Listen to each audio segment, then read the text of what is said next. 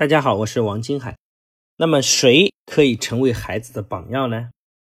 我之前听过一个考上哈佛大学中国女孩的故事。她接受过著名教育家朱浩东先生的辅导。朱先生是一个非常有学问的大教授，出国前呢曾经师从季羡林大师，后来在国外当了三十年的教授。这个女孩家和朱教授家正好恰巧是邻居。那女孩子的母亲知道这个朱教授是一个非常有学问的教育学家，那就经常请她一起喝英式的下午茶。她和这个女孩子只是聊聊天，比如说讲讲下午茶的经历啊，什么是茶党啊，美国独立战争的起因和茶叶的关系，也可能会提到哈佛大学旁边有个茶馆很不错，她很喜欢去那边喝茶。她并没有让这个女孩子好好学习，一定要考哈佛大学之类的话，但是呢，这样简单的谈话一下子打开了孩子的眼界，激发了她强烈的学习兴趣，让她感到只要好好努力，这个世界哪儿都能去，而且每个地方都有特别美好的东西等着他。然后这个孩子不用家长的管教就会特别努力，他不只是去努力学习数理化，而是努力达到了哈佛大学的标准，除了基本的考试内容，还要学写论文，参加社会实践。最终这个女孩子被哈佛大学录取。如果你细心观察你们身边每一位曾经变得非常有成就的人，他的人生经历中其实都会有一段受优秀人影响的故事，而这些人就是他自己人生中找到榜样，给他以持之以恒的动力。所以在孩子成长中，如果我们能找到一位让他发自内心敬佩的榜样，和他聊聊，那么效果往往会事半功倍。那么到底什么样的人可以成为孩子的榜样呢？我总结了以下三个方面作为选择的标准。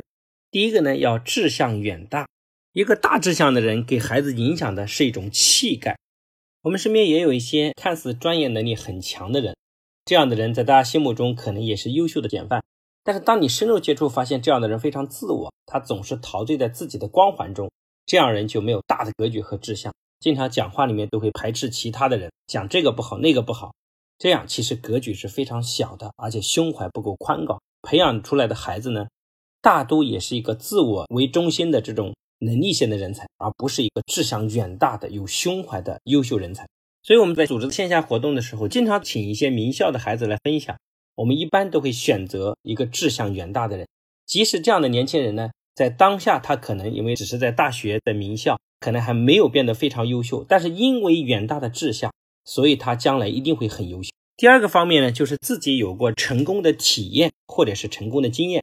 不管是在学业上自己从普通挑战变为优秀的故事，或者是在人生中经历低谷同时崛起的故事，这样的成功经验讲给孩子听，对孩子的帮助也非常大，让孩子敢于去面对困难和挑战，永不放弃。那第三点，这个人呢，必须要具备一种自强不息精神的奋斗故事。其实影响人的最高境界是精神力量，因为每个人所面对的人生处境困难是完全不一样的，只有他影响给孩子一种自强不息的精神力量，孩子才会带着这种力量去突破每一个阶段的挑战和困难。所以要把这种精神传给孩子。我自己在人生前期阶段的时候也结交很多朋友，那时候呢自己条件比较差，见到有钱的朋友呢就会觉得刻意要去接触一下。我后来发现很多人有钱可能是因为爸爸有钱，我就接触一个典型的富二代，就过着非常奢侈的生活。我去他家，他打开他的橱柜，放的全是世界名表，大概有几百个，这个价值就有几千万。但是我跟这个人深入接触的时候，我发现他除了爸爸有钱，其他没有任何优点，经常抱怨这个社会，然后抱怨他的保姆，对家人粗俗的讲话态度，我发现都不是学习的榜样。所以身边很优秀人不一定是孩子的学习榜样，我们希望这个人身上要带着自强不息的奋斗故事。当然，其实各位父母，如果你用心观察你身边的每个人身上的故事，如果你提前沟通好，都可以用来激励孩子。比如说这个人在国外待过，那么你可以用他国外的体验激发孩子去探索世界的欲望，那么也能对孩子很有帮助。当你善于向身边的每个人去借助这种力量的时候，身边每个人都是你的教育素材，也是你的好的故事。当然这样也包括你从一些历史人物中。好，我们有个妈妈，她就拿了一本毛主席的选集，然后自己看了一些精彩的故事，把中间重要的段落和事件讲给她的孩子听，以此来激发她的孩子，也是非常棒的。总之，给孩子找一个好的榜样，就是一个发掘孩子自我动力的好方法。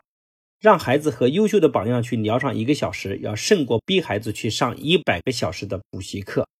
所以我们可以多找一些这样的榜样和孩子交流，不同性格、不同领域、不同经历的精英接触的越多，孩子的学习模板就越多，对世界的认识呢就越加成熟，就可能越拥有自己的目标和动力。